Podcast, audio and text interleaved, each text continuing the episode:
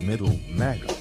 I will say what has changed in this world is that somehow in the elements of the things that the social justice left advocate, we move backwards because this came out in the 90s. I believe definitely when it comes to this racism bullshit and all of that, we were over that. It's not to say that there weren't racist aspects. It was not to say that there weren't racist people. It was not to say that there weren't these motherfuckers that were focusing, hyper emphasizing uh, all of this other bullshit. But for the most part, we were over it. The 90s was like peak American living because we were over that. We didn't give a shit about a lot of us that came up, no matter where we were from, did not really give a shit about that stuff. Like we didn't we didn't care. We didn't care. Like uh, you look at like the media, why it was so much better because it was able to be basically consumed by anybody, right? You had uh, uh, casts that were all fucking black, uh, that were that were loved by people that were the, of different races, be it in the Martins of the world, be it in the uh, uh, uh, like uh, Fresh of Bel Air, uh, be it in, in, in all these uh, hell, all the even the UPN stuff. That was all awesome. But then you also had like fucking Married with Children and, and Seinfeld, which had more basically exclusively, almost exclusively white cast, but they were liked by everybody. We were already over this. We were already well over this. Even the media that was uh, for us, like the, for the younger people, which you know, older people had, um, you know, uh, you had the Wayans and everything it was that they were doing, and we had as the younger people like all that, which already had like mixed race uh, uh, uh, talents, and and it was funny as fuck. Like we didn't care. We were over that hump. The racism shit. We were over that hump, and it was loved by everybody. Middle MAGA. And then we move backwards. And now somehow we have all of this hyper emphasizing of sexuality, race, and, and, you think we went back to the fucking Stone Ages, man. So I would say that's how the world changed, but it's because of folks doing shit like this. It was artificial. So if you really wanted to make good work that everybody could because this is a layup, it's the X-Men, but that everybody could consume, you literally repeat the model of what you wouldn't try to change it to suit it for today's audience, which all it means that we're gonna hyper emphasize social justice it.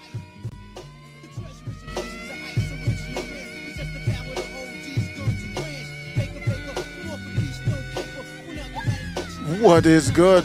I go by Osiris. This is Middle MAGA. We do this live every Tuesdays, 2 p.m. Eastern thank you for joining. It's been a long time. It feels like that, but uh, I think I got a cadence here that I like. Middle. I don't go live every night, so you don't have to hear my tired, sleepy ass falling asleep on behind the mic. And y'all still support. Thank you, OL Joe, Ali 004. Join the Discord. I like that. Appreciate you. Seeing you on the Discord. Uh, we got chats on there. We talk about news, stories, breaking stories. I'm going to try to play some voicemails from there if people leave voicemails on any type of topic. Today, uh, I've got two major topics and then a lot of other topics to just rattle through. Uh, right now, you can see the headline. The title is the immigration bill. I'm not going to break down the whole bill. Just talk about that one section because I'm looking at the whole bill, and the bill isn't it hasn't passed, so let's not get too carried away. It, it, I don't think it's even been brought up in the House. I have to follow where that is now. But uh, Mike Johnson pretty much smacked it down. And that's because of the pressure from the grassroots. That's the only reason that that stuff is happening. Because the people who are engaged are loud. And even though you're echo chambered and we're all yelling to each other in the void of online, we're not really reaching normies it's still powerful. It's still something that those are the people who create the energy that that kind of move and shift the votes. So that that's that bed's, that bill's dead on arrival. It's done. Mitch McConnell's already thrown it under the bus. How about that, Mr. Senator Lankford? Mitch McConnell tapped Senator Lankford to negotiate this bill along with Kyrsten Sinema and all the rest of the the phony uh, corporate uh, Republicans or politicians in general. And then the bill fell out. Nobody likes the bill, and Mitch McConnell threw Lankford under the bus. It took him about two seconds. how's how's about that? How you like them apples? You can say a lot about Mitch McConnell. He's not a he's a great politician as far as playing those dirty games. But I want to talk about a specific part. The bill to me was just about sending money to Israel and Ukraine, and then this specific part right here is the what I'm getting from this bill. It's about 300 something pages. I've not fully analyzed it. I've read what people are saying about it, but I got to absorb it myself. This part about the bill that I'm going to talk about, stripping the states of judicial power. wow, this is this is this is moving stuff along. Look at the verbiage on this. I'll play a clip from Timcast. After that, believe it or not, the Grammys was lit. I didn't watch the Grammys the Grammys, at least the clips that I saw, I, I have. When's the last time I said that I would actually want to watch the Grammys? Has to be pre 2019 for sure. Pre, definitely pre 2020. There were some good clips from the Grammys, and I might try to. I, I hate that I don't know what the copyright stuff is like, so I might might not play like 10 seconds of a clip of some of these things, but it's funny how they gatekeep that, even though this is fair use, and I'm actually giving them props on it. So why would you want to uh, kind of gatekeep that? But that's how it works. Taco said Mitch actually doing something useful.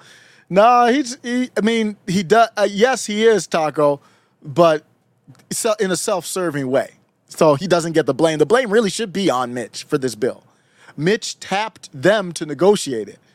So now the fallout came. It didn't work out. Now Mitch is just like you know, you've seen that in New York on the subway. Unfortunately, there've been a lot of these pushing people randomly onto the train tracks, and and Mitch just kind of was like, just pushed, just ran up to Lankford to push them under the train tracks, uh, the subway tracks, for him to take that ill, that L, and the ill. Jordan Lott, what's up? There should be the Grammys just for libertarians. Let's freaking go. Yeah, did you see Josh Smith on with Tim Timcast yesterday? Uh, Josh Smith is going to be on, I think, this Thursday with Stephen Ignoramus as well. Um, I might holler him. Uh, he's great. Um, he's open. Uh, just chatted with him very briefly online. Want to support support him. He just needs to get more name recognition, and that's kind of our role is to help him get his name out. I think he's the strongest of the libertarians. I think he's the strongest of the ones that I'm aware of. Uh, there was a debate uh, the audio was bad. What's what's going on with the, the, audio? Is hard to manage on those things, but a little disappointed at the the audio there. But every time I see the libertarian debate, it's like bootleg. Boot, it, you know they gotta they gotta step that up so you can have clips go viral and stuff like that. The audio's got to be right. I'm speaking about that when I got a furnace in the background and all you, you hear white noise in the background here. Let's start out with a clip from Timcast uh, yesterday, Josh Smith, Libertarian candidate for president, was on with Timcast, and he's gotten better as he. This he's is his third time, I think, being on there. And for some reason, people criticize him the first time. I mean, you can criticize whoever you want, but I don't think the criticism was justified. And he now has gone on there three times, I believe, and he's gotten better every time. And this is why Tim, you talk about why is Tim important? Tim is Tim is giving a platform, the same platform he gave to um, Steve Bannon, the same platform he gave to Don Jr. and Vivek.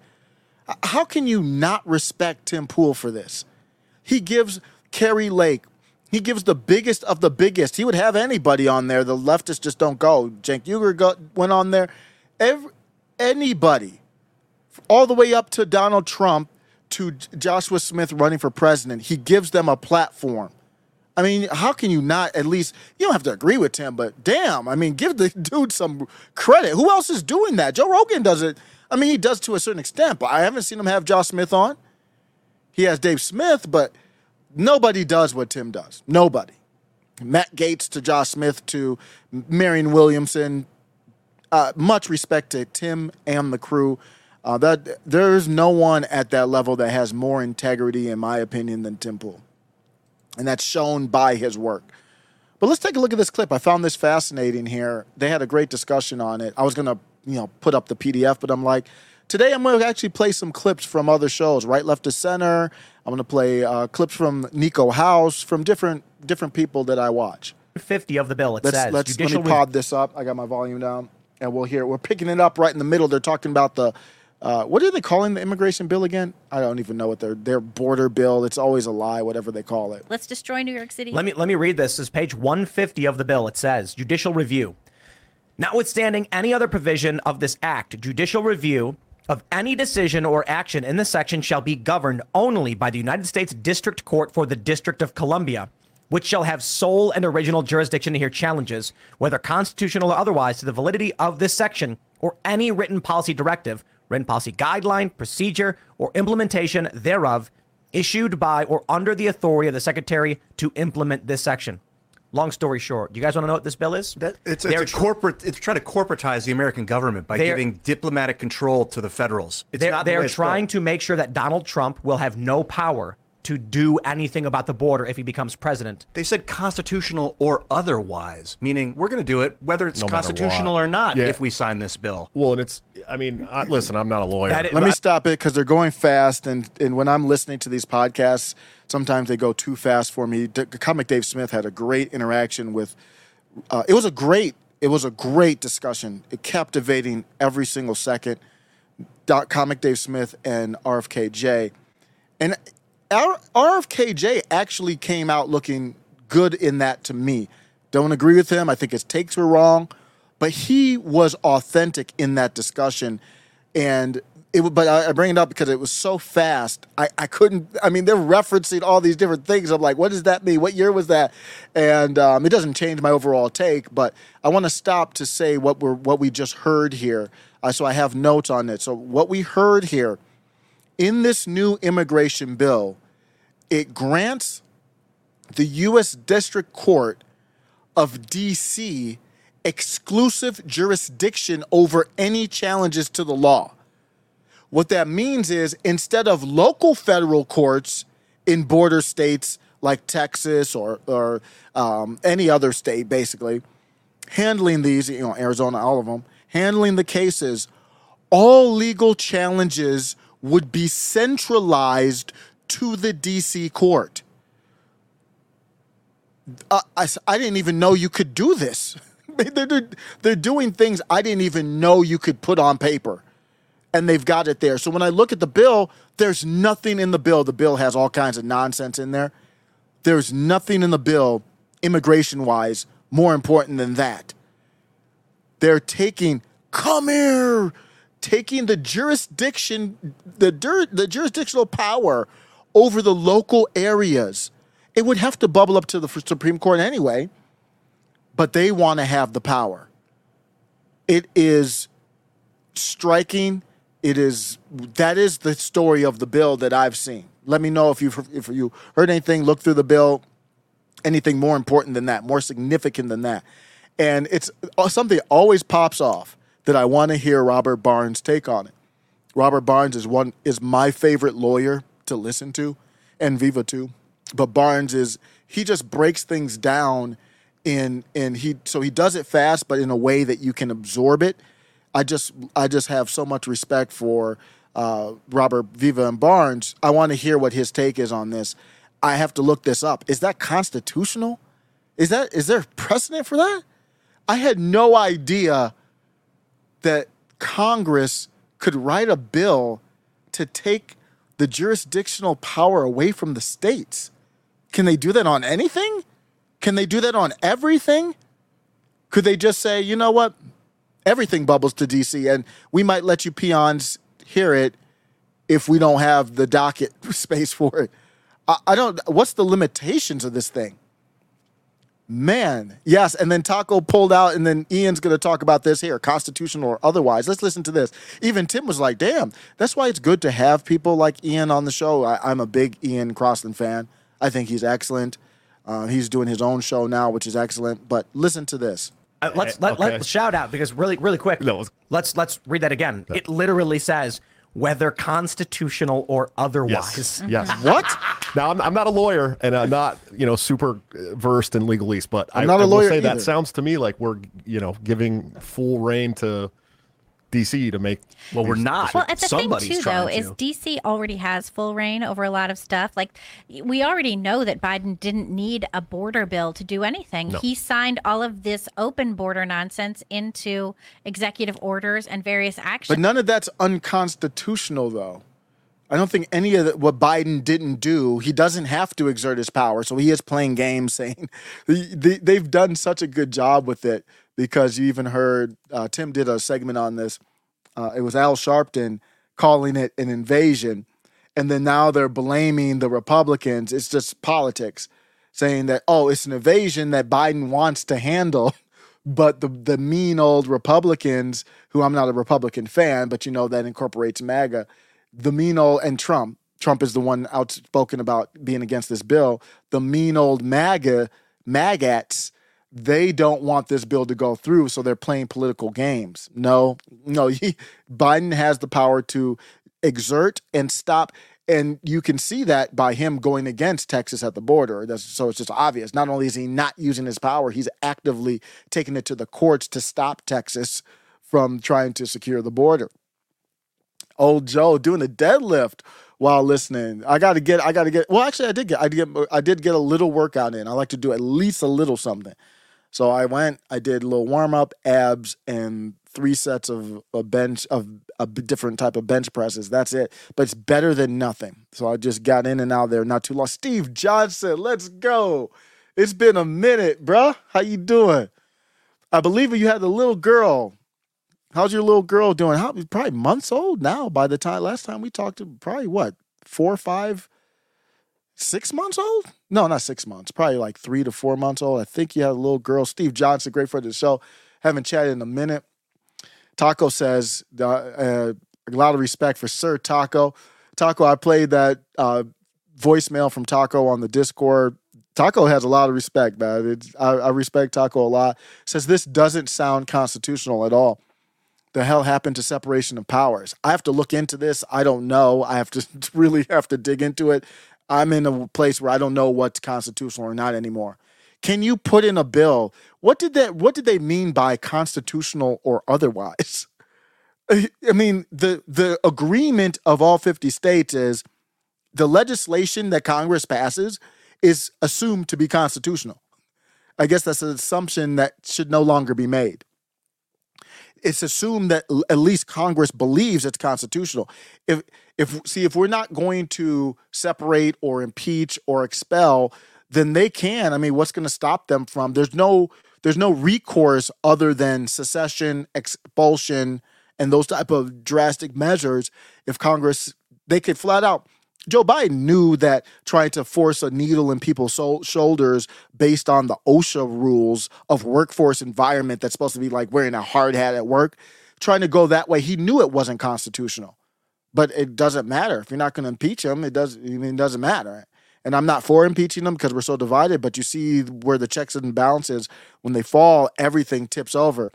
Steve Johnson says my little girl is well. She just won. What? Dang, has it been that long? I believe you were on the live when, like, right when she, after she was born. Damn, time goes by fast. Damn, but that's great to hear. She just turned one. Adeline, that's a beautiful name. My wife and I, when we had our kids, we we both picked names that we liked, and then when we went on walks, she would say this name and then that name, and so we settled in on Brendan and Taryn, two boys. Thanks as always, Osiris. Uh, good to hear, man. That's great. That's great. Steve Johnson says, sounds like it would be impossible for this to stand scrutiny. The Constitution is the law, is the of the land. If it's not constitutional, it's not lawful. But then now it it, it hasn't passed, but it's just crazy what they're putting in this stuff. I will say I am grateful for the internet, even X, even though I have problems there. I mean, without where would we be without the internet, without X? There would be no stopping this. We'd be going back to the days where they called it a border bill. We all believed it's a border bill, and I mean, most of us, and we just carried on with our day as they slowly eroded our rights. If we had X back when the Patriot Act came out, it wouldn't have came down like that. Maybe they would have got something through, but not like how they did. All that stuff that happened in the past never would have happened going forward. And I'm going to talk about this this attempt from the government to take power from the local. You know, when you go to the federal courts of Texas or Arizona, I I believe that the border crisis is real now. I believe it is completely real. And I think Greg Abbott is actually against Joe Biden. I don't think it's an op. This isn't looking. This isn't playing out like an op. I, I you could say maybe Abbott's doing this to force the federal government to start doing more draconian laws, but I don't think so. I think this is a real deal. We are we are in two serious waters right now. And I guess it doesn't matter if it's an op or not. Just like it doesn't matter if J6 is an op or not. There are real people who got really imprisoned. That's not an op. They got locked up. They spent hundreds of thousands on lawyers. And that exact same scenario could happen in Texas. And I think for Texas, I can't speak for Texans. You're going to have to speak for your own people. I'm in Colorado, so I got my own problems. Oh my, what they're doing in Colorado. They they they're trying to flex this Democrat majority, super majority they have. But I I think you've got to analyze Greg Abbott as a leader, whether you rock and roll with him or not. You've got to assume this thing is real. It's too close to it. To it, uh, Florida sending state guard down Texas State Guard, not national, because of the, the national, Joe Biden does the Thanos. Uh, we talked about that with Stephen Ignoramus yesterday. If Joe Biden does the Thanos and says, You're mine now, you've got a serious problem with men with guns. And I don't, I, I want to make sure you've got to be on peace down there. And that bill right there, that attempt at that bill, it tells you everything you know. To me, that says it's real. I think it's absolutely real. Taco says to everyone saying Biden should be impeached, I have two words y'all should take into consideration. President Harris, she would do the exact same Biden thing Biden would do, and I think she would be more aloof than Biden. I think she'd be even worse, more aloof than Joe Biden. But uh, I, I mean, you want the old guy to run. If you can't beat Biden, then you can't beat anybody. I was talking to, I was just talking with a couple people who are Nikki Haley supporters and then after this, I'll get to the Grammys. I really like the clips I saw from the Grammy, Grammys, man. I don't know if they were still doing the woke stuff. Anybody watch the Grammys? I don't know if they're still doing the woke stuff throughout the broadcast. It got rubbed me so wrong, the wrong way. And the music that I heard from the Grammys was actually music that brings people together. I don't think that's what they really want. Maybe it will increase their viewership, but nobody cares about viewership anymore. It doesn't seem like companies care about money. They just care about if you bend the knee or not but I, I, had this conversation with people on X, and I, I, was just telling people about conversations I had. And Nikki Haley, a lot of people don't understand. Uh, actually, I have breaking news from Tucker Carlson. I'll go. Um, I'm monitoring Twitter now while I'm on the show because me and Iggy were really pissed off that there were Jewish people who had found Jewish people in New York who we talked about the tunnels, found crawling out of sewer gates, and we were doing a live and didn't know about it. So we're now monitoring the Twitter as we're going. So I'm gonna actually go. I'll talk about Nikki Haley, then I'll do this. Uh, it looks like just breaking news here, but people don't understand that Nikki Haley has sway with people. Nikki Haley has sway with a certain demographic of people, and uh, there's nothing wrong with that. If you like that, you do. But this is what I was talking about. I've talked to many, quite a few Nikki Haley supporters, Democrats and Republicans. But I'm really talking about more Republicans here. The Nikki Haley supporters in real life, they're typically well off, never Trumpers who just want the Bush GOP back.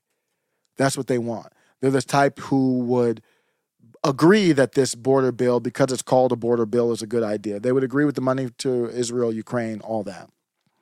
I've never talked though to a Joe Biden supporter, not not one. I've talked to people who voted for him in 2020, but I've never talked to anyone who says, "Yeah, I voted for him. I'm proud of it. Now I I still would vote for him." I haven't. I'm not trying to say that to even dis or I just never talked to anybody. It doesn't matter race, party, create anything. It's just a weird thing. So it'd be really see it'd be really interesting to see what happens with this 2024 election.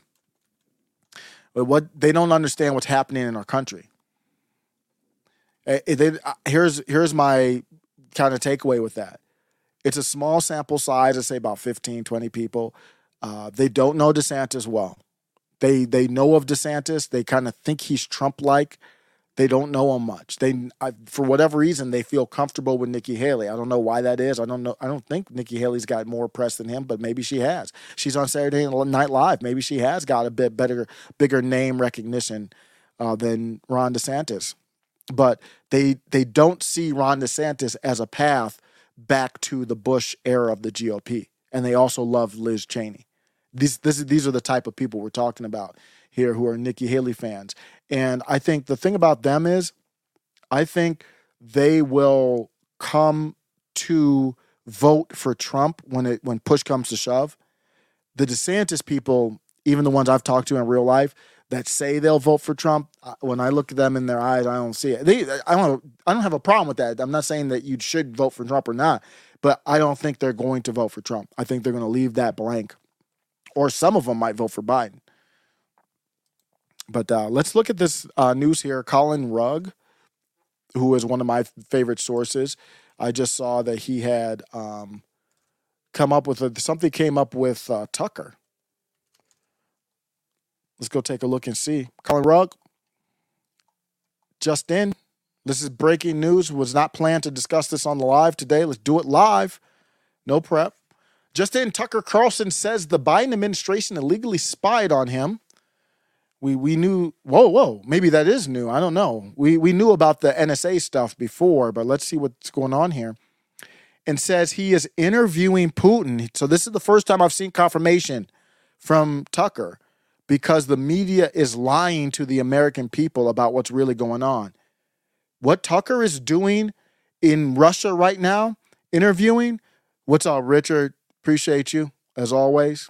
Richard has different points of view, but it's been respectful. I really like that. It's really important to the channel, Richard, to to test everyone. I want to be tested.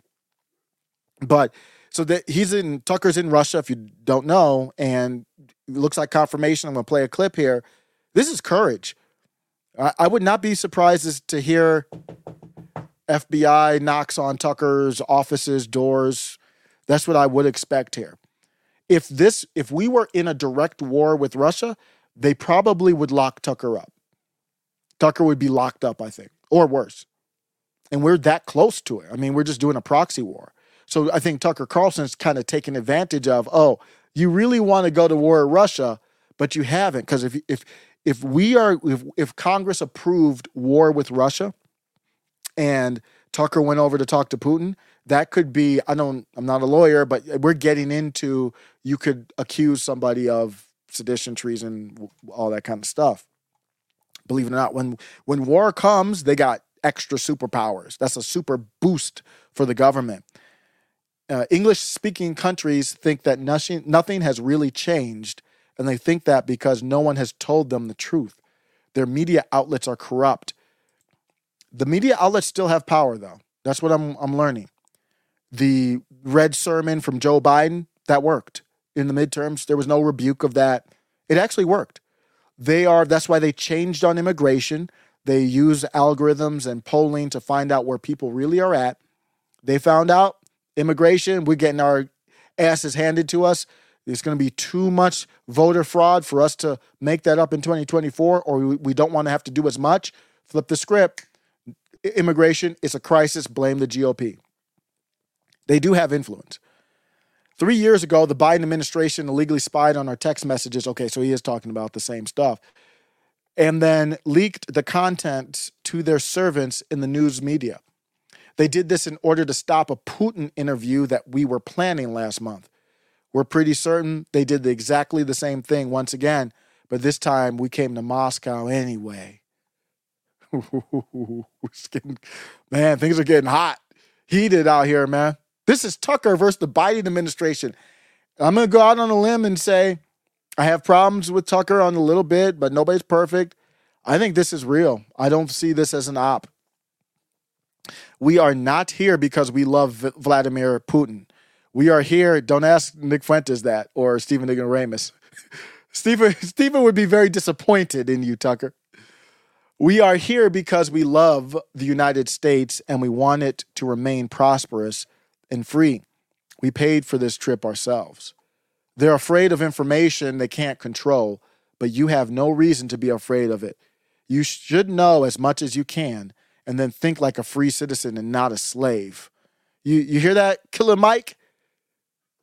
Killer Mike was asked by Bill Maher, well, who do you want to vote for? Do, will you support Biden? And Killer Mike was like, oh, I'm not, you're not going to get me in trouble, my nigga. that means you're a slave, my nigga. You can decide for yourself. Collin Rugg says legendary. Let's hear from Tucker Carlson himself. They are history altering developments. They will define the lives of our grandchildren. Most of the world understands this perfectly well. They can see it. Ask anyone in Asia or the Middle East what the future looks like. And yet, the populations of the English speaking countries seem mostly unaware. They think that as nothing has really changed. And they think that because no one has told them the truth. Their media outlets are corrupt. They lie to their readers and viewers. And they do that mostly by omission. For example, since the day the war in Ukraine began, American media outlets have spoken to scores of people from Ukraine, and they've done scores of interviews with Ukrainian President Zelensky. We ourselves have put in a request for an interview with Zelensky, and we hope he accepts. But the interviews he's already done in the United States are not traditional interviews. They are fawning pep sessions specifically designed to amplify Zelensky's demand that the U.S. enter more deeply into a war in Eastern Europe and pay for it. That is not journalism, it is government propaganda. Propaganda of the ugliest kind, the kind that kills people. At the same time, our politicians and media outlets have been doing this, promoting a foreign leader like he's a new consumer brand. Not a single Western journalist has bothered to interview the president of the other country involved in this conflict, Vladimir Putin. Most Americans have no idea why Putin invaded Ukraine or what his goals are now. They've never heard his voice. That's wrong. Americans have a right to know all they can about a war they're implicated in. And we have the right to tell them about it because we are Americans too. Freedom of speech is our birthright. We were born with the right to say what we believe. That right cannot be taken away no matter who is in the White House. But they're trying anyway. Almost three years ago, the Biden administration illegally spied on our text messages and then leaked the contents to their servants in the news media. They did this in order to stop a Putin interview that we were planning. Last month, we're pretty certain they did exactly the same thing once again, but this time we came to Moscow anyway. We are not here because we love Vladimir Putin. We are here because we love the United States we want it to remain prosperous and free. We paid for this trip ourselves. We took no money from any government or group, nor are we charging people to see the interview. It is not behind a paywall. Anyone can watch the entire thing, shot live to tape and unedited, on our website, tuckercarlson.com. Elon Musk, to his great credit, has promised not to suppress or block this interview once we post it on his platform, X, and we're grateful for that. Western governments, by contrast, will certainly do their best to censor this video on other less principled platforms because that's what they do. They are afraid of information they can't control. But you have no reason to be afraid of it. We are not encouraging you to agree with what Putin may say in this interview but we are urging you to watch it. You should know as much as you can. And then, like a free citizen and not a slave, you can decide for yourself. Thanks. Whoa. Man, this is big news. So I went to the Tucker Carlson website.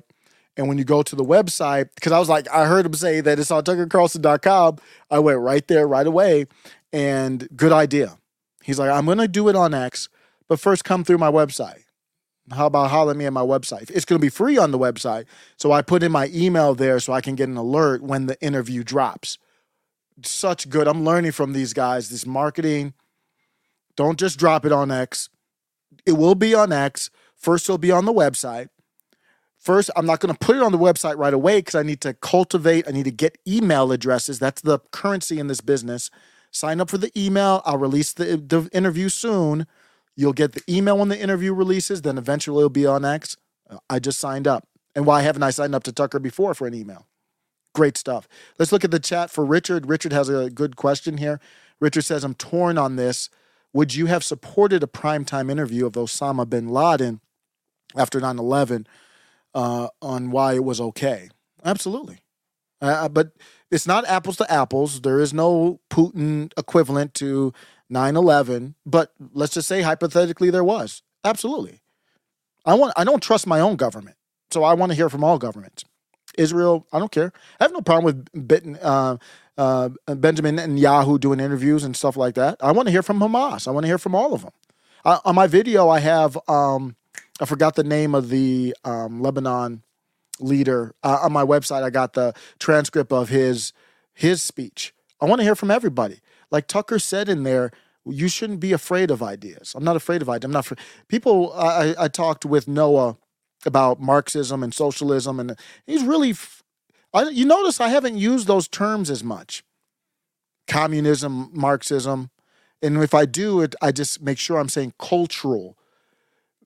I, am not afraid of ideas. Talked with him, enjoy the conversation. We're going to do more MAGA versus Marxism, but my answer, Richard, is I am not torn at all. We we must hear from everyone. I want to hear from everyone. Doesn't mean, yeah, Richard, do you agree? Cool. Um, that's you know, people were doing the TikToks where they were reading the was it the Osama bin Laden kind of manifesto on after 9-11 and I'm fine with that. You can have whatever opinion you want, read it and take take what you want from it. Old Joe says, Osiris, would you be prepared to interview the leader of Hamas and air it? I would watch it. No, I wouldn't because that's um that's getting into let's say you didn't have any CIA concerns or anything like that. Absolutely. I, am not prepared now, but yeah, I would do that and I would set that up in a heartbeat. But see what Tucker's doing is putting his life in danger. That's how big this is. There is no operation angle to me where Tucker interviews Putin and it's really what the cabal wants. I, I don't see it. Uh, and I, I can't wait to see this interview because this is going to be. If you haven't heard Putin's speeches, I mean, the dude, the the the first thing that comes to mind when, and obviously I don't know Russian, so I'm doing it based on the translations, trusting that those are accurate, is how eloquent he is and you and the first thing you think of is how terrible Joe Biden is as far as a communicator at this point in his career. Putin, I mean, he's speaking as if he's written it in not Shakespeare, but in some type of like old English style that resonates in almost like a 1776 like the the way that they you know the declaration of independence and those type of things were created in in that type of verbiage is is what it comes across. He's unbelievable as a speaker, and I think there's a lot of propaganda coming from. Not, Putin is not an ally of mine. Russia and Putin are not an ally of mine. But my take is neither is Israel. I like the China plan. We got a bunch of friends or people we're kind of cool with or we're not cool with, but there's no war and we do business. That's my geopolitical philosophy, what China has. When's the last time you heard a Muslim yell, "Unlive to China, unlive to China"? I've never, I don't, I've never even heard it. Maybe it has happened. Somebody, I've never heard that because they don't care about China like that. And China looks at them as Birkenstock wearing sand people. They look down at them in the most racist. I can't even. I'm not. I got to get my racist game up. I don't even know how to describe it. They look at them as ish in in the streets, Birkenstock sandals wearing, cave in the mountain sand people. That's how China from their government looks at, in my opinion, Iran and Saudi Arabia. They all look at and Israel. They all look at them as sand people. But they have no hate for them. Why? Because China doesn't do anything but do you need help with your infrastructure? They don't come in with beef. Why the only reason you come in with beef and money is to skim it off the top. It's so bad in Ukraine, the CIA. I was reading an article, and the CIA it was basically intimating that the CIA was like, "Damn, could you guys stop stealing so much? It's becoming too obvious."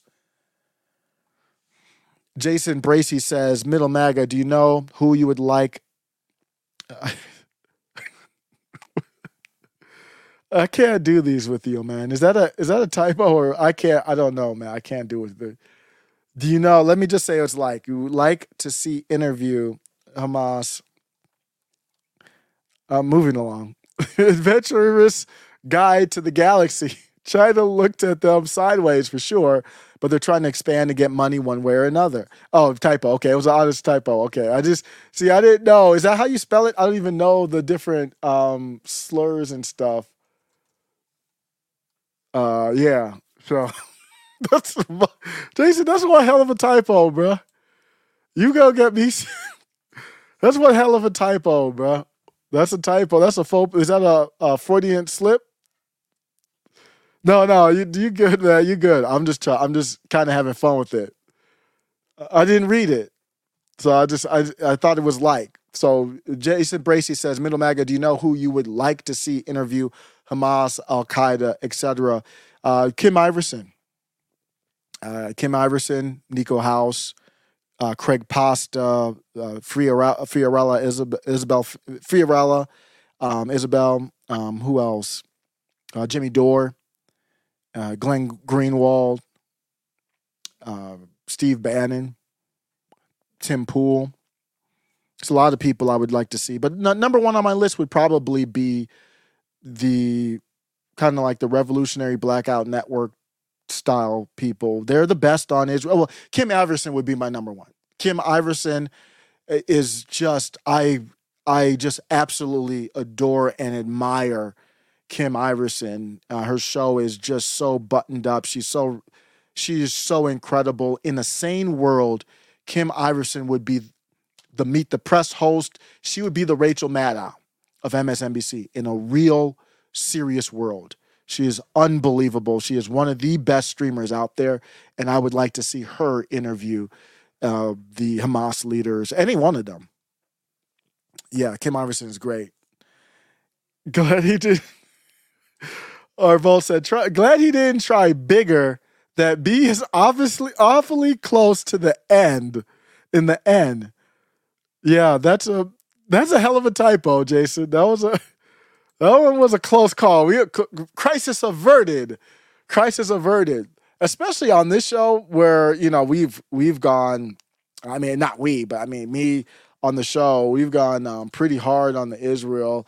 I even clipped up this uh, Tommy Sotomayor. I'm going to play this as a little drop here for a little break for my voice. I, I even clipped this up and I was like, let's have the conversation. Tommy, I hadn't listened to Tommy since he was on YouTube. I forgot he even existed. I saw I saw this clip and I was like, oh yeah, that's that dude I used to watch.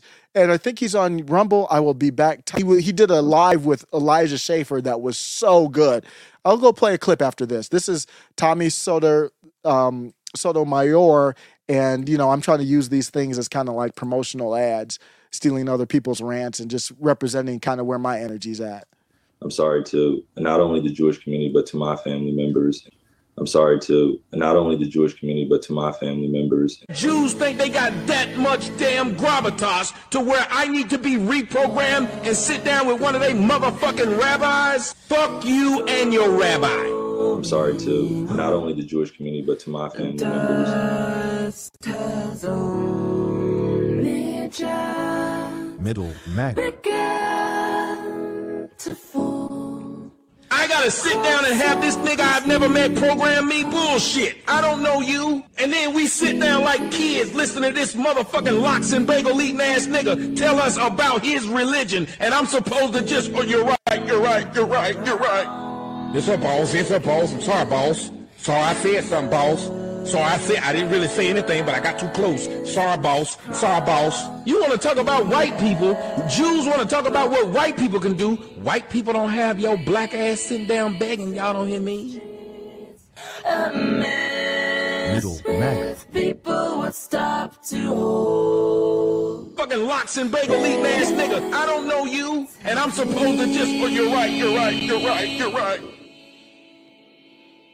When's the last time a white person had your black ass somewhere begging and asking for forgiveness? When the last time your ass had to learn something about Christopher Columbus? Had to learn something about Queen Elizabeth? When the last time your black ass had to learn something about Andrew Jackson? When the last time your black ass had to be forced to sit down by some white man to listen about his ass and his damn Christianity and his damn Catholicism? When the last time a white man was able to punk your black ass like that? Cause you said something about them? Cause you called them a animal because you called them the devil because you called them anything you want to sit up there and have jews tell you about how bad black people white people are but they the ones that got your ass crying and begging and shit who's your real master black folks who your real master I don't have uh, hate in my heart for the Jewish people um, or anyone that identifies as a Jew. I'm not anti-Jewish or any of that. Um, and it's been difficult um, to sit at home with my family, um, with them seeing all of this and having questions.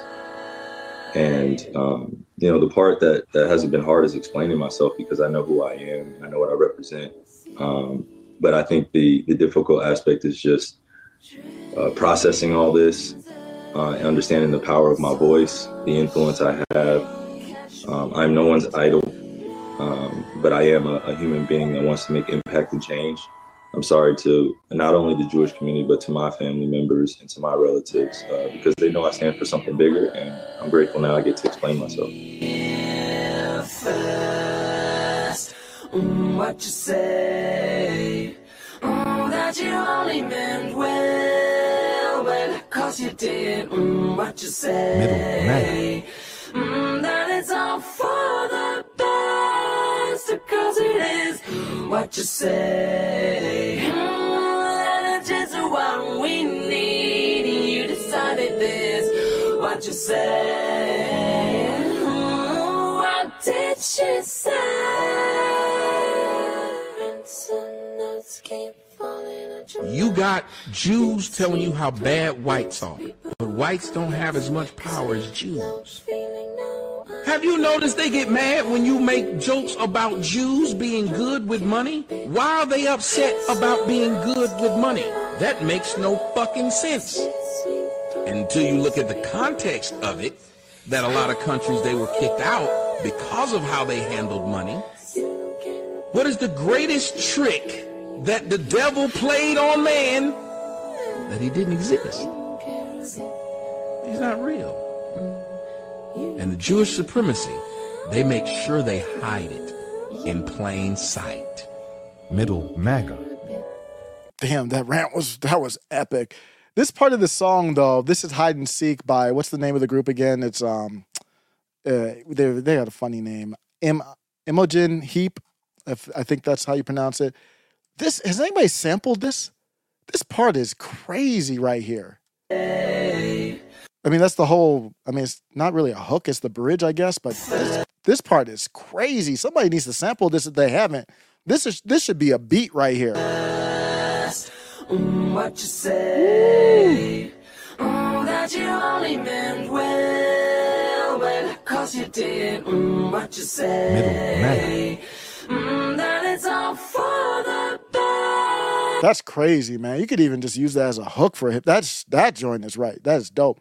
But I want to play the clip from slightly offensive Elijah Schaffer, one of my favorite uh, commentators, and he had Tommy Sotomayor on right after I'd heard the clip. What great timing! They're not into that stuff. But anyway, uh, CJ Pearson is, is a huge representative. He's on the right, he's a big name. And he said, I couldn't care less about race. But in 14 days, the youngest black legislator in America will be a MAGA Republican. The Democrat Party destroyed the black community. Now it's time. So here's that fine line. We're going to get into this topic of. I'm gonna, I'm gonna play Kelly um, Kelly Ann Conway or whatever. I, she said Trump should choose a person of color as her VP. So we're getting into the identitarian stuff with the. Uh, she's she's definitely not MAGA, but the Republicans. Time for the black community to destroy the Democrat Party. Help us to the finish line by chipping in today. And he got a Fox News article written. Obviously, it's from Prager. They have an association here. CJ Pearson hopes to make history by becoming the youngest black legislator in the country. The 21 year old Republican is running in a Georgia state house. He should run as a Democrat. That's what he should do. And I don't have any beef with C.J. Pearson. Never had beef with him. And there's a lot of people. Um, Hotep, that might be why he blocked me. He's an identitarian. We're gonna run beef with that. I don't care who you are. I have beef with people on the left about identitarianism, people who are libertarian, um, Maj Toure, uh, Jeffrey Charles, Donny, a lot of different people. It doesn't matter where you are when you start talking about this. This is the same kind of nonsense I talk about when Cori Bush says, I'm the black this, I'm the black that. It's the same nonsense. race on February 13th. So we have a post here from a right wing person. He's an upstanding gentleman. He's not he's not where he is because he's black he claims he even claims here i couldn't care less about race but but he then mentions black several times black black black democrat democrat democrat uh is the black skin is black skin an inescapable part of a black person's experience in the west whether they claim to care about it or not, are on the right or the left, are in celebrity or not, can a black person escape their identity of black skin and or is that really truly the number one identifying factor? This is a real question, guys. I told you we'd get into the real shit tonight. They had real talk, and Tommy's going to give a real answer. But notice that's separate from my concerns with CJ Pearson.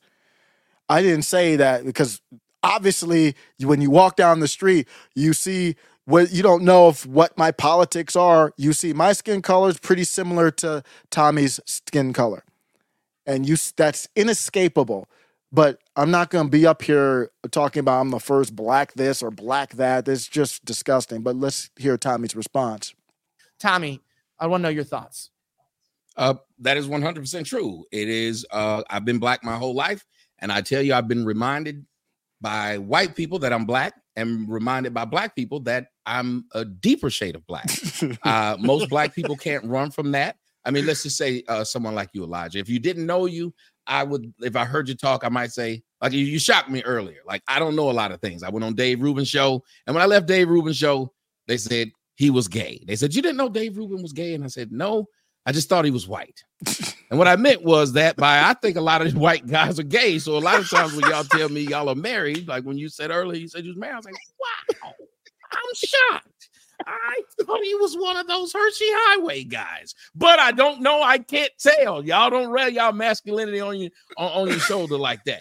But what I'm saying is, oh, if man. you were gay, I wouldn't know it unless you said it. But I couldn't. I didn't have to say a word as I sat here your entire audience would know I was black. Again, you could be Hispanic. A lot of people don't know Tony Romo is Hispanic. You could be a Jew. Wouldn't know. You'd have to ask. I had a coach, and his name, uh, his we used to call him. Um, I've gotten old. Uh, Kimbro was there. His real name was Kimbrowski. He said he was a Polish Jew, and they changed their name uh, to escape. The family changed their name to escape persecution blacks couldn't change it. I don't care if I change my name to, to, to Charlie Smith. You still see that. We couldn't change our name to integrate. There's a lot of things we can't do to integrate. Everyone else can. So, yes, it is the number one identifier of us. Whether you are a friend of us or a foe of us, you recognize us before anything else. Well, and I this is why I I really can identify with the blacks. So first of all, I like how you thought Dave Rubin was a, a straight white guy. Uh, but I always said because we used to work together, we were colleagues at my old network, and I so that's said, it. I just wanted to play a clip of that, man. I just love the. It's just isn't authentic conversation so refreshing. That's what you just go to simple. It's um um, it's a slightly offensive is the show, and Elijah Schaffer is just unbelievable and Tommy was on there. I'm going to go back to the immigration real quick. Let me check check the stats here. There is no us. Tommy always bringing the fire. What's up, Bishop? Hershey Highway guys is crazy. Tommy is a fool, man. Tommy is a fool. Isn't that just called Metro? We used to call that Metro. Yep. That, but they don't use that term anyway anymore. It used to be. Involved. Come on. Arvo says, and they did have jokes about that. You can say call anybody coming across as gay. I'm not. I'm not good. I Elijah does not come across as gay to me, but Uh, this is, and not that it, not that there's anything wrong with that, not that it would matter, but uh, oh, this is. We'll go back to the immigration just for a second. Bumbletron, people are crowdsourcing the bill. I haven't done any of my Chat GPT research on it. Usually I dump it to PDF, then I go to AI PDF, this site that is so good. You upload it to the web- website, then you put it in Chat GPT and you can ask the bill questions. It's really, it doesn't even do the phantom stuff anymore. I don't know how they've gotten really good. But Bumbletron, uh, appreciate you. Bumbletron, friend of the show on X says, this is page 213 of the Senate border bill, starting at line seven. There was this limit that we thought was a limit of five to 8,000 daily soft limits. But they said all illegals from non contiguous countries, so that means countries that don't border, that's where most of them are coming from, don't count towards the five to 8,000 ki- soft limits. He's, there is no limits. And then he has the receipts here. He at me. Thank you, Bumbletron, for that. Uh, you see the number of admissible aliens encountered at the southwest west land border. They put this in writing. Limitation aliens, as described in the subsection. That's why the chat GPT is so good because you can, it just kind of already goes to the sub. I used to do this manually, it would take forever. Uh, during the first calendar year and uh, implementation. So let me see if that, does that part have it in there?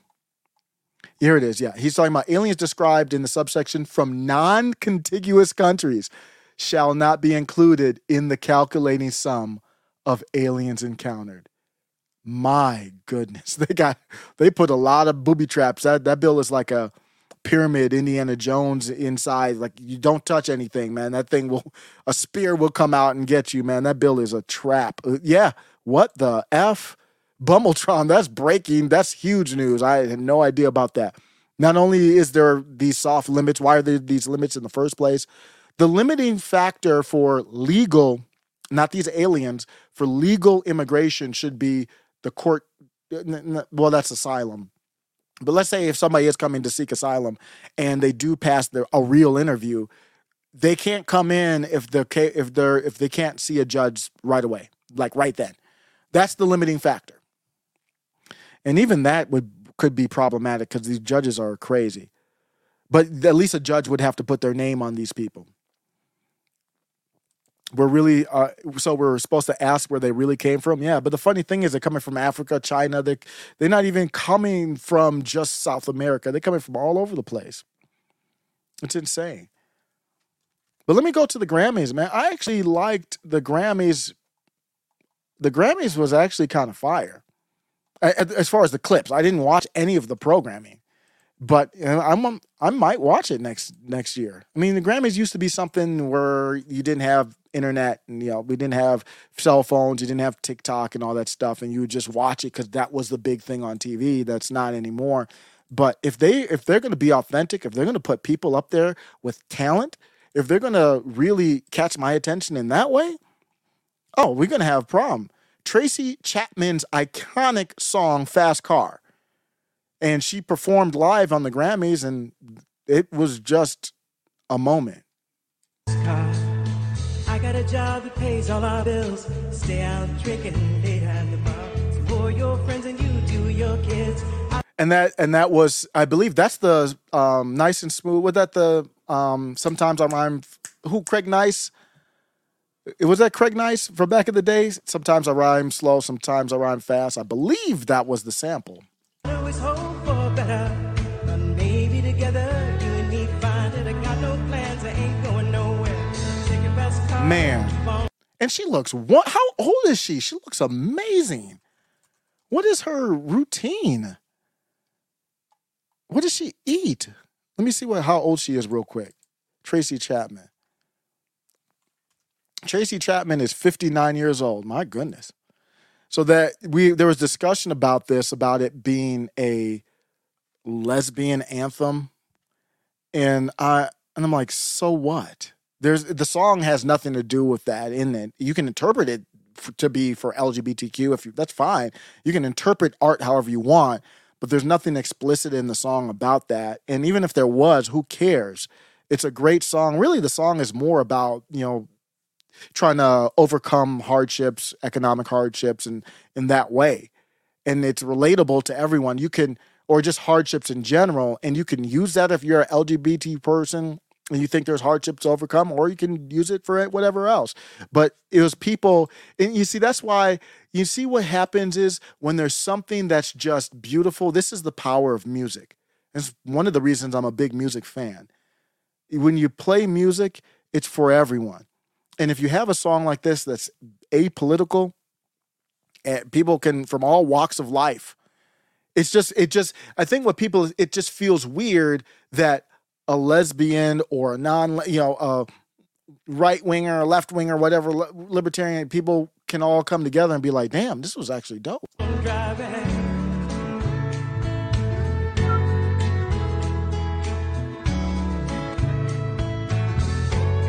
A great rendition. Uh, what a moment! And uh, she blew up a little bit off off of that.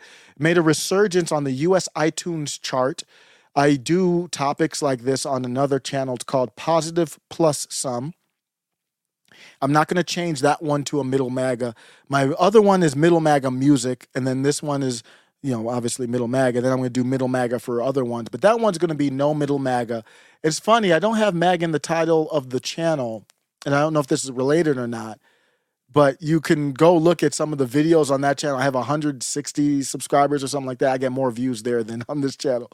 I don't know what that, and obviously I'm the same person uploading them the same type of way, same thumbnails. So it is interesting.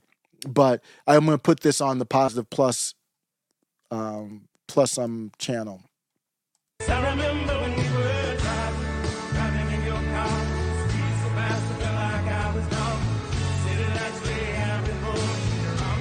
Man, it was a vibe. I don't, I didn't see any clips of wokeness. I know, you know, people who are on the non woke side probably would have put them up there.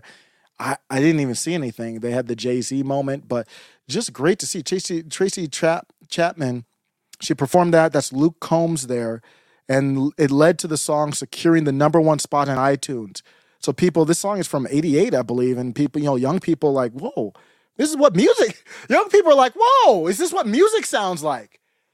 There, you know, you might be listening to used to Lil Nas X, and then real music comes up, and you're like, whoa, it just hits you in the face like a bucket of ice water. Oh, where do I get that from? What genre is this? I, it's music genre. That's what it is. It's authentic music genre. Uh, Tr- uh, Tracy Chapman's excellent. Also from the, I believe this is from the Grammys. I'm just seeing these clips, and I'm like, whoa, why am I enjoying this stuff?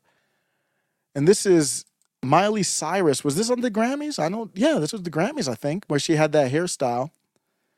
She had a night. Now, I, th- this one is difficult for me because, in a way, because I remember Miley Cyrus as the little girl standing next to Billy Ray. So when I look at her here, that's how I see her. I don't even look at her in any other type of way. Uh, but uh, she looks great here. Here's a little bit of her performance. To. I didn't want to fight, but we did. Started to cry, then remembered I just won my first Grammy. She's dope.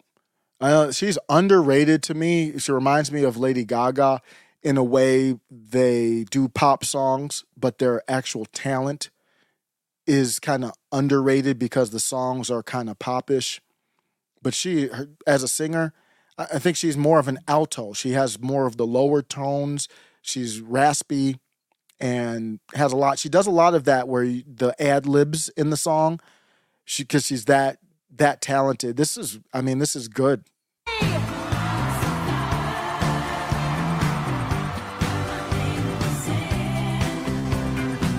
It's just a straight up, you know, you, you know who she reminds me of there? She actually reminds me of Tina Turner right there. I mean, know, that might be blasphemous. I, I already lost my black card, okay? I don't know what you're going to come for next but that's I, the outfit. It, it, reminds me of Tina Turner. I don't know. Yeah, Taco agrees. She's very talented. Old Joe says her a guitar and her voice, no auto tune. Uh, talking about Tracy Chapman. Yeah, then no auto tune needed.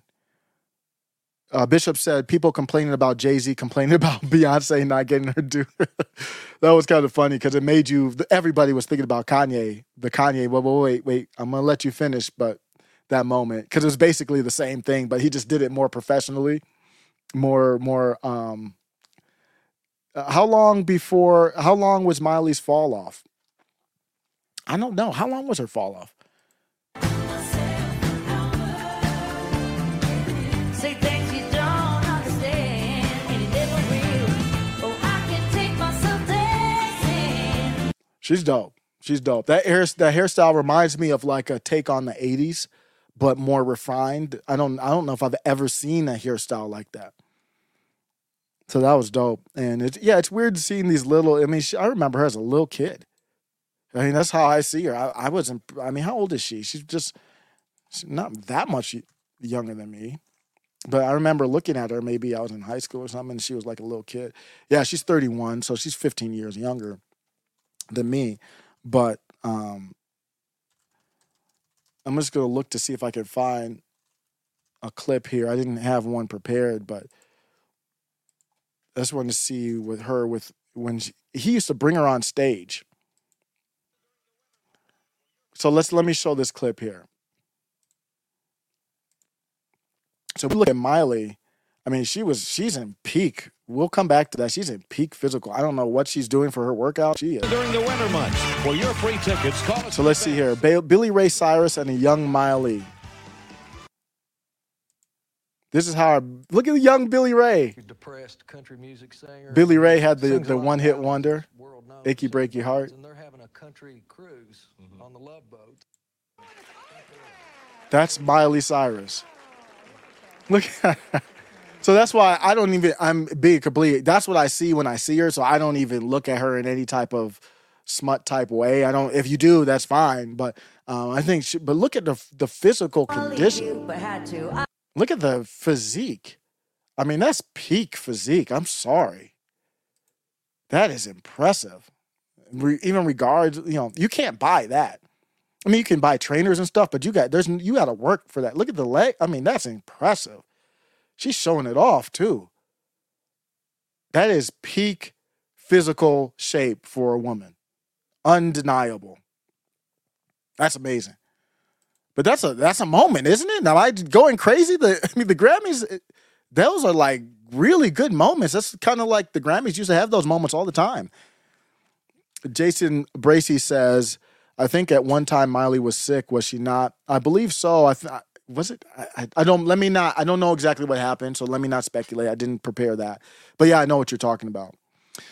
I don't. I never followed Toby Keith, but rest in peace. I don't know anything about Toby Keith. Uh, unfortunately, I believe it was cancer. We just found out. I found out today that Toby Keith passed away. So, any Toby Keith fans, uh, let me know what you think. R.I.P. Toby Keith from Taco. I never listened to Toby Keith. That's one I just never got into. Got into him. Stomach cancer. Damn. Damn. Far too young. What was he? Sixty something. Let's go. Let's look at the Toby Keith uh, just as a, a respect. Uh, I don't know much of Toby Keith. What song? If I'm going to play a Toby Keith song, what song should I play? But um, let me just look at it. Another music, at least for many, music icon, legend, passing away. Toby Keith, music singer, songwriter, dies at 62. So that would mean I only have, I only, what am I, 46 now? I don't, that would mean I only have 16 years left. That's how I'm looking at these people dying now. Like, okay, he died at, he died at 55. That's nine years left. That's, mm. Toby Keith, the singer songwriter behind the 1993 country hit, should have been a cowboy. Let's see if I know that. Um, I don't, I don't, I don't know if I know. I don't recognize it from the title, but let me just listen to it. Should have been a cowboy. Let's see. Nope.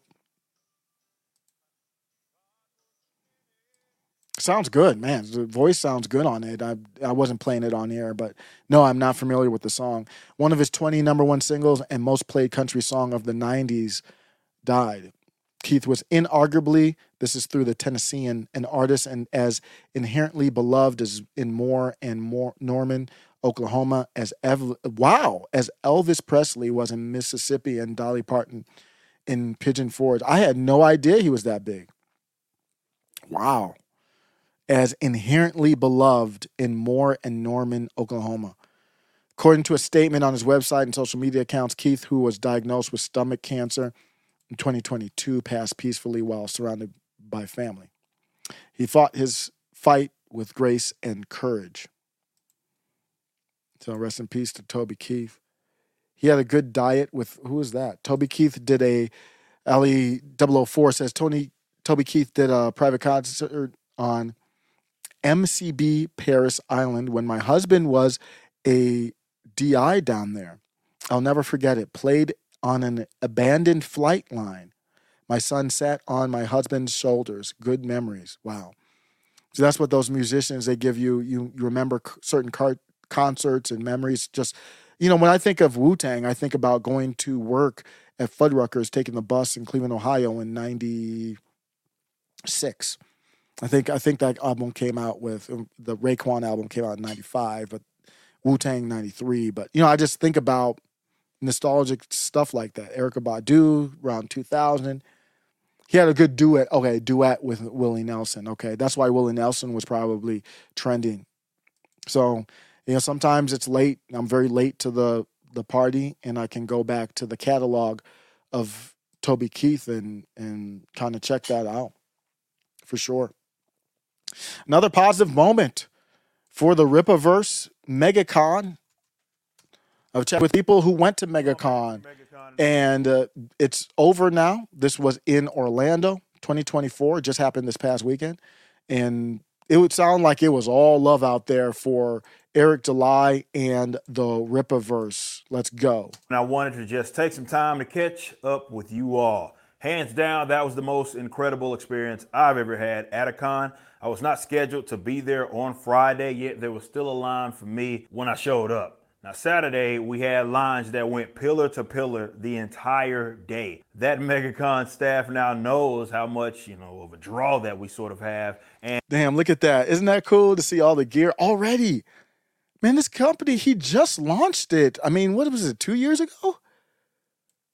Who would have thought two years ago Eric July launches based on this book right here? This is the original book. Right here is the original book. Who would have thought that that book would have launched, spawned all of this other stuff after it? I think it was two years ago. I mean, without it couldn't have been more than that, right? And look at that. You've got people rocking, you got people in cosplay, you got people with the Yaira shirts. Re- Look at them, everybody repping. Man, that's yeah, man. There's so much stuff going on, and that's just a good. That's a feel good thing, man. Everybody's on piece with their comic books, talking about story writing and characters. Uh, That's great stuff. I knows how much you know of a draw that we sort of have and we had like fire marshals having to address our lines multiple times and shout out to our friends that also had meetups there such as Nerdrotic critical drinker geeks and gamers and star wars theory it was just all around all So they all kind of got together there on a panel. Jason Bracey says, Yeah, July is fighting his battles. Don't know if he got through that lawsuit from the International School of Ministry.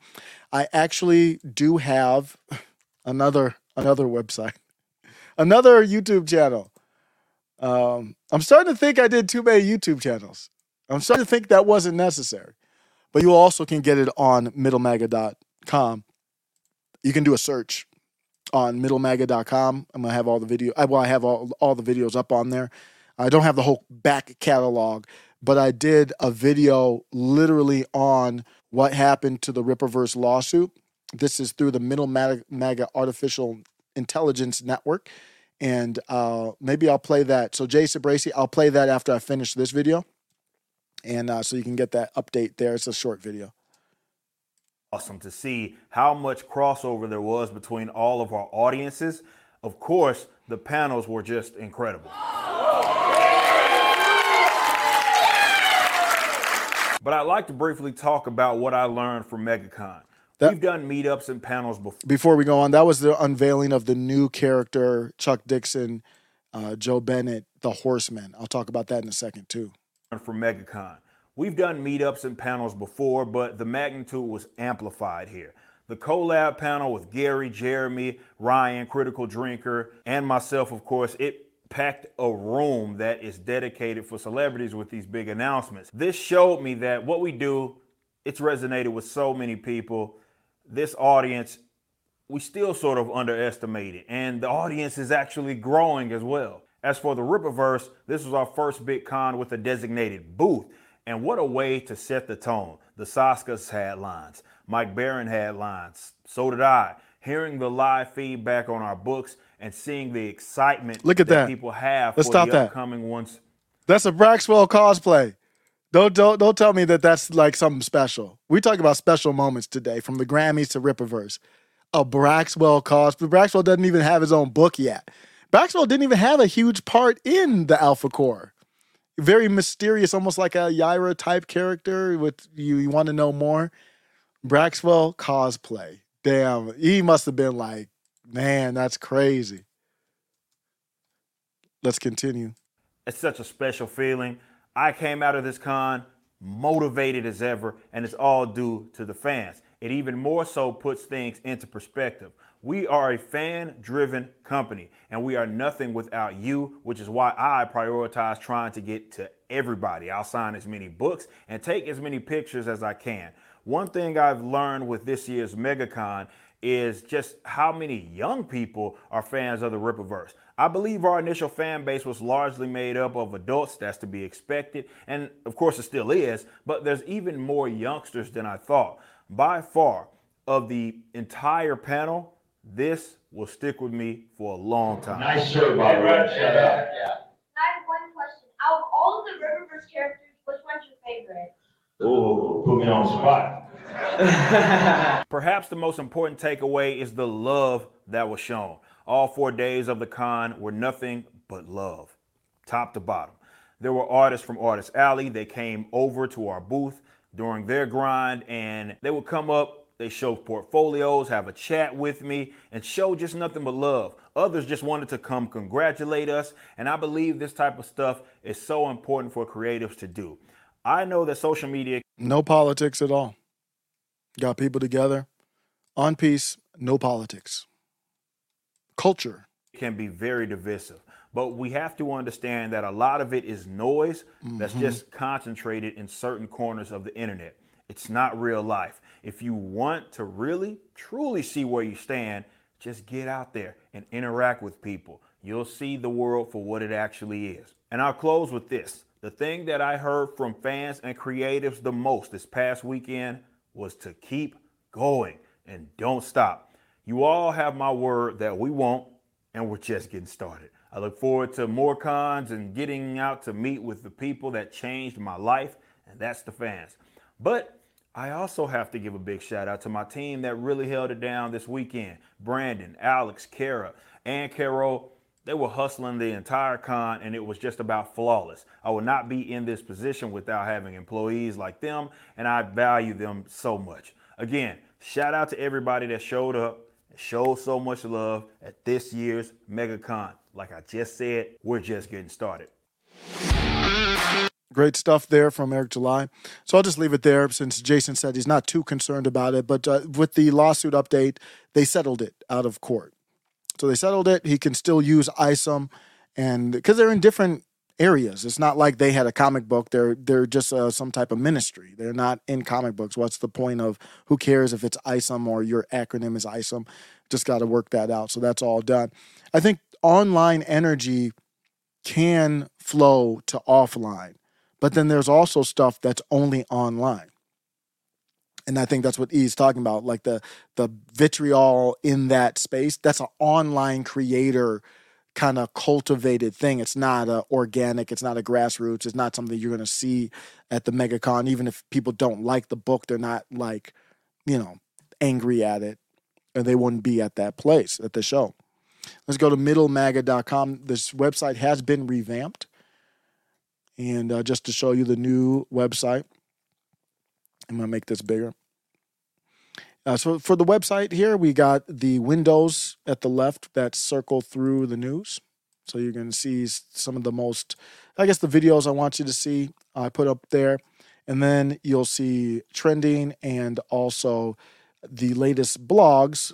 And right now, I do have one on Chuck Dixon and Horseman. Chuck Dixon unleashes Horseman on the in the Rippaverse, a new era of heroics, and this is the picture here of Horseman.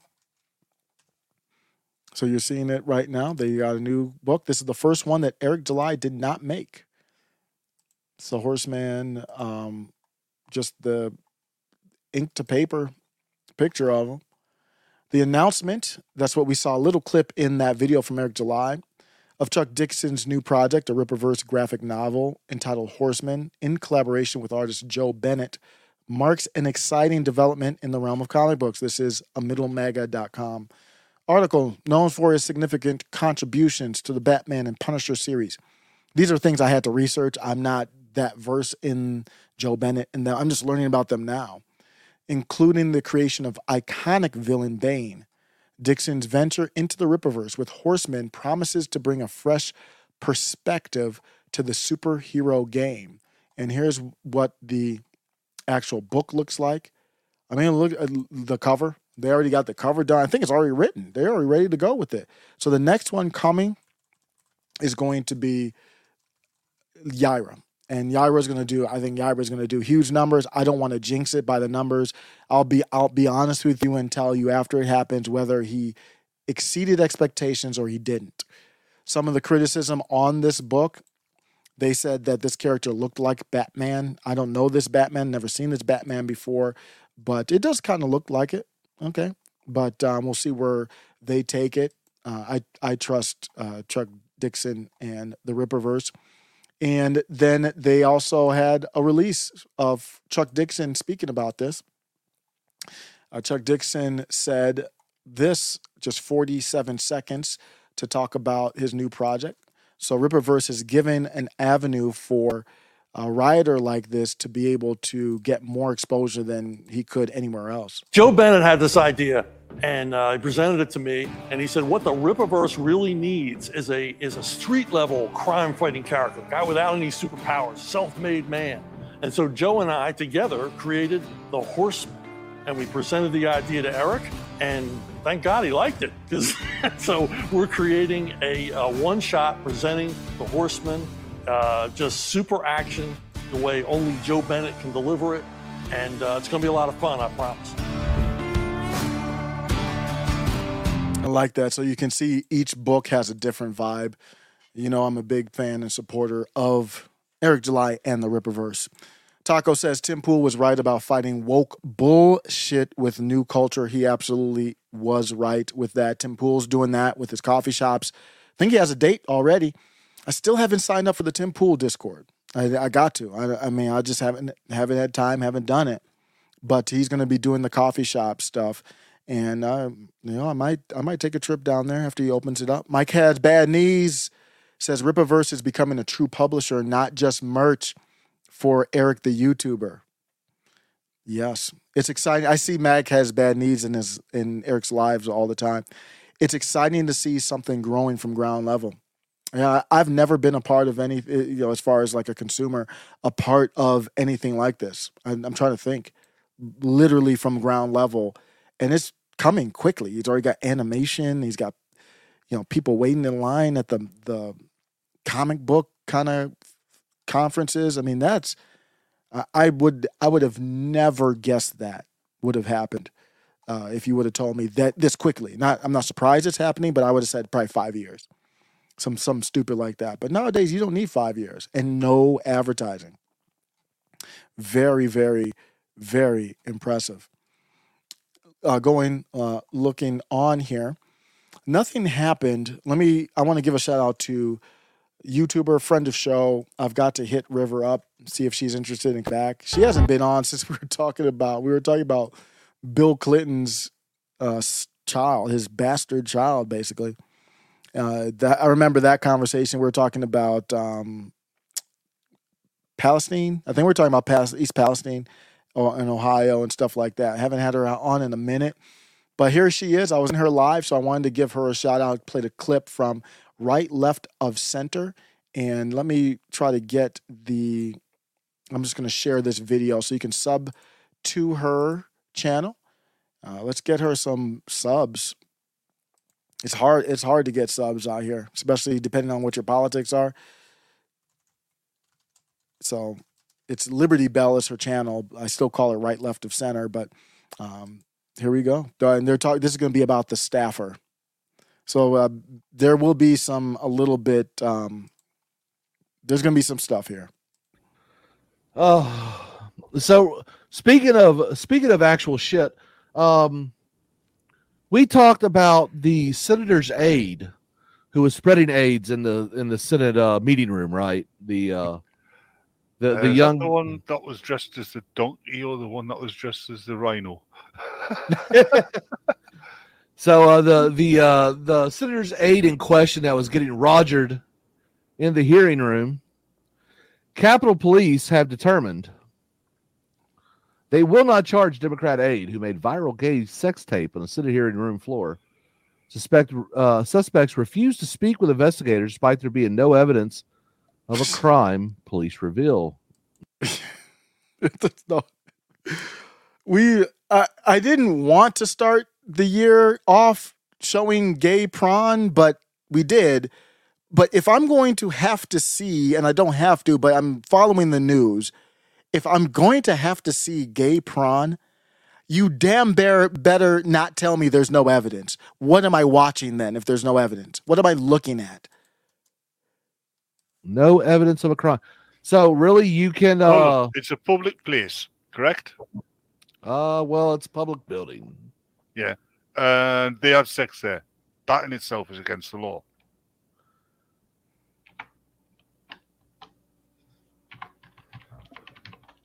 Hold, hold on, hold on. This isn't victim shaming. Somebody this said is holding people responsible for their decisions. Vince McMahon may be a sick son of a bitch, but she's a grown ass woman. She understood what she was getting into. Yeah. And I'm not victim blaming her at all. I'm just mocking her for her poor choices. So, no. If if so the comment here, just to show you, it's kind of hard to see. There's a comment on their live that says, "This is why I will never vote for the Republican Party." This kind of victim shaming. This is going back to the Vince McMahon stuff. For uh, did not she did not ask for Vince, Vince McMahon to do what he did. Uh, I haven't actually really talked about that topic. people cannot handle accountability, then they're not adults. He is I- right. Look, if he did Also- what he's accused of, Somebody, I I did not look into I did not look into that headline, other than the unfortunate with the dildos. Uh, he was doing some stuff, uh, naming them after black. Uh, this is allegedly naming them after black wrestlers, and then we were I you know, I was on like we were joking about what did he name each one of them, but. Uh, I I don't I don't know what happened with the victim side of it. I did not do research, and I'm going to pass on that one for right now. I knew she did something. I didn't know what she Yeah, was um, whatever happened. I knew she was running. yeah, but uh, uh, yes, Mina, that's pretty much. yeah. Uh, it- it- let's not call her a prostitute. She's sex in the city hearing room was exposed. States a possible criminal charged after his X-rated clip swept the internet. The Capitol Police were investigating the uh, explicit incident, which occurred in the same room where Supreme Court justice nominees were grilled by senators, uh, but announced It's hard to talk about this without unintended puns. Thursday it was closing the investigation. For now, we're closing the investigation to the facts and circumstances surrounding the sex video that was recorded inside the Hart Senate office building on the morning of Wednesday, December 13th. Capitol Police wrote in a statement investigated was closed due to there being no evidence of a crime was committed, despite the act being a violation of congressional policy because the aide had access to the community room. And here's a picture of this a wonderful, outstanding individual. Um, Judge away. Judge away. Um, and there he is. Um, yes. Isn't uh, that the guy who got caught? So here's my takeaway from it: is this is a cover up. We don't know how deep this goes. Jeez, I can't. I'm not talking about this anymore. I can't. I can't even talk about it without. I'm going to get clowned for these. I was not even intending to do a pun. My takeaway from it is there's more to the story. Let's we'll move on. So Mike has that, and he says so. It is against the law to have butt sex in the Senate. Um, I'll have to look at the exact uh, issues there. I don't see. You're getting into in the Capitol. You're getting into almost legislative type of. Is it the House's you know prerogative? I don't know the exact laws there, but to say that there's no evidence of something is is interesting. That's an interesting way. I'm uh, I'm out of this. I'm getting out of here. Mike has bad knees. Says we know it goes around six inches deep. No, no, we're I'm out. I'm out, guys. That's not. No, I'm not out for the show, but I'm out. I'm out for that topic. Let's let's get it. I, this one is going to be. I think I'm going to clip this up as another one of the uh, rants that I clip up to music. This is a concerned parent, and I just I just love the energy when people don't. You know, they're not afraid to step up to the mic and and speak the truth. Hello, everyone. Um, I've been coming here for five years now, and I was going to talk to you about some practical things that I thought you could change about 3210. But I've changed my mind. Um, I've been really confused over the last five years as to why we spend 45 minutes to an hour of every public meeting talking about how great everyone is and how great everything is in the schools. And now I've figured it out. I figured it out because all these people came here to defend you all from hurtful words. This is obnoxious. Let me just say, there is one goal for the educational system.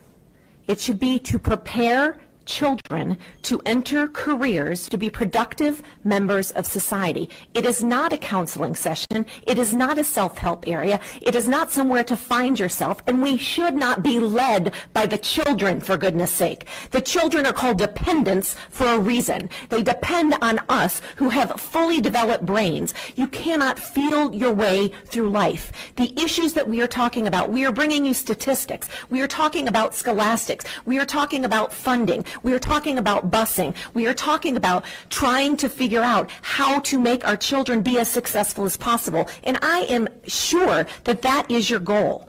And what we have been called tonight is what they're claiming that we're saying to children. We're having an adult conversation. There are not children in this room.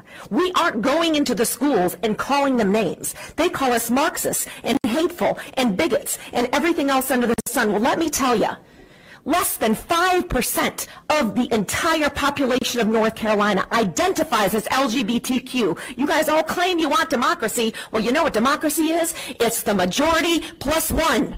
It's 50 plus one. You know what? More than 50% of the people in this state claim that they believe in God, Almighty God who made us male and female, God who made marriage between a man and a woman, God who said that we must protect our children. The fact that we can stand up here and we know, we can brag about all of the wonderful graduations, but we know, we know the statistics. 50% of children did not pass their end of grade tests. What are we celebrating? We have, we have children coming up here telling us how horrible the mental health crisis is. Why? Most of us went to public school and all of our all of our peers are not in mental health crises. We have to ask ourselves, what are we doing to our children? I'm going to say we are discussing things with them that they are not emotionally, intellectually, and morally able to handle. That is what is causing the anxiety. That is what is causing the depression. That is what is causing the confusion. We need our children to be able to be children, to be able to be innocent, to be able to enjoy childhood and not know all of the drama and all of the difficulties in adult life. That is what we want. We want our children to be able to read and write and to think for themselves. And we demand that the children who fear God are protected in your school. Yes, ma'am. And uh, let me see where that was. I don't know the context of where that was. I'll have to clean up the audio. See if I can clean up the audio on that one. Let's see here. I just said this mother is amazing, and I don't know. I'm- don't know exactly where this was, but I just thought it was a great rant. That in that rant, and um, I actually will end on this topic here. In that rant, she talked about God made man and woman, and God is undefeated. And I think a couple of women found that out. This is a viral video. Luke Rudkowski made this go viral. Somebody else posted it, but Luke got over 14 million views off of this. Chile, Chile decided to highlight an all women's SWAT team for international competition. So we're going to end the show on getting some laughs off of women, but it's really not off of women. It's off of people who just uh, it, they possibly I'm not I don't know what their positions are, but possibly don't respect biology. Let's take a look at it. This competition in the UAE, and it went exactly how you thought it would. Here's the women SWAT team, everybody. They're gonna save you. Vamos. Vamos! They're off and running. Now, of course, there are women that are stronger than men, stronger than me. But in general, men, uh, women are not made, designed to do these type of activities better than men. It's just that's just a biological fact. And this looks like Chile. Revenge of the Nerds or Police Academy or something. If you're just listening, there's women on a zip line over a body of water, and they don't they don't have the upper body strength. They don't have the momentum. They're too heavy. They're not meant to do this, and they're finding out the hard way. They are stuck in the middle of that zip line. There's play by play. If you fall in the ice bath, you have to go back to the beginning of If you fall in the ice bath, so I'm assuming it's cold, you have to go all the way back. So they're just hanging on because they don't want to go into that ice bath. Because they should just drop on purpose at this point. They're just hanging there. They're not moving. They need to get from one platform to the other. One person is not going to kick them in the back to get them there. Who's going to fall into the ice bath? They're just hanging there. And then they're going to fall. And then, as you thought, their arms are getting tired, and it's a wrap. Splash. Oh, three team members in the drink. Oh, man. Oh, it's not like uh, you and I. I didn't know they did Well, these type of giving up. events. This is actually pretty cool. They're still above the water at this point. And one person got across six minutes. I fast forwarded about six minutes into the video. People thought it was fascinating. People thought it was funny. 14. I didn't think it would get 14 million views, but it blew up. Yeah, it must be. I agree. Legit. Uh, Ali 004 said this is hilarious. Legit Police Academy movie remake. You was at the movie? That was a fun. That was a funny movie from back in the way. Back in the day. Jason said, "Wow, it must be harder than it looks." Yeah, it does look like it's harder than it looks. They're they don't have the physique. They don't have the they. You could tell, and that's that's not a diss. That's understanding that if you don't believe in God, then you probably don't believe in gender, you know, strengths and weaknesses. So yeah, you got to start over. You got to, you you know, what you have to start over with is your philosophy. Not them; they might just be competing, but it just shows you proof. I think that you don't have women box with men. You don't have women. You don't have men box with women. You don't have men. I saw a video with men playing volleyball with women, pretending to be women. So now they get the shorter net and they're tall. Somebody got hurt in it. It's just biology. Old Joe said, wasn't there a fat guy recently that fought off four female cops and escaped? There was a guy I saw. I didn't see a fat guy. I saw just a normal built black dude who just he didn't even really fight them off. He just kind of brushed them off like they were like a flea on his shoulder or something like that and just ran away. They did eventually get him, but that was in Chicago, I believe. So thanks everybody for tuning in. Uh, I've got this every week, 2 p.m. Eastern. We're going to do it big and uh, visit the website for all these little clips and stuff because I can only put so much on YouTube. But uh, I'm going to do articles. And so what I do is I have time. I just kind of do a quick summary article, maybe a little bit of opinion. Good luck, humans. Hashtag. That's a great way to end. Jason Bracey, appreciate you coming by. I'm going to be out. Peace.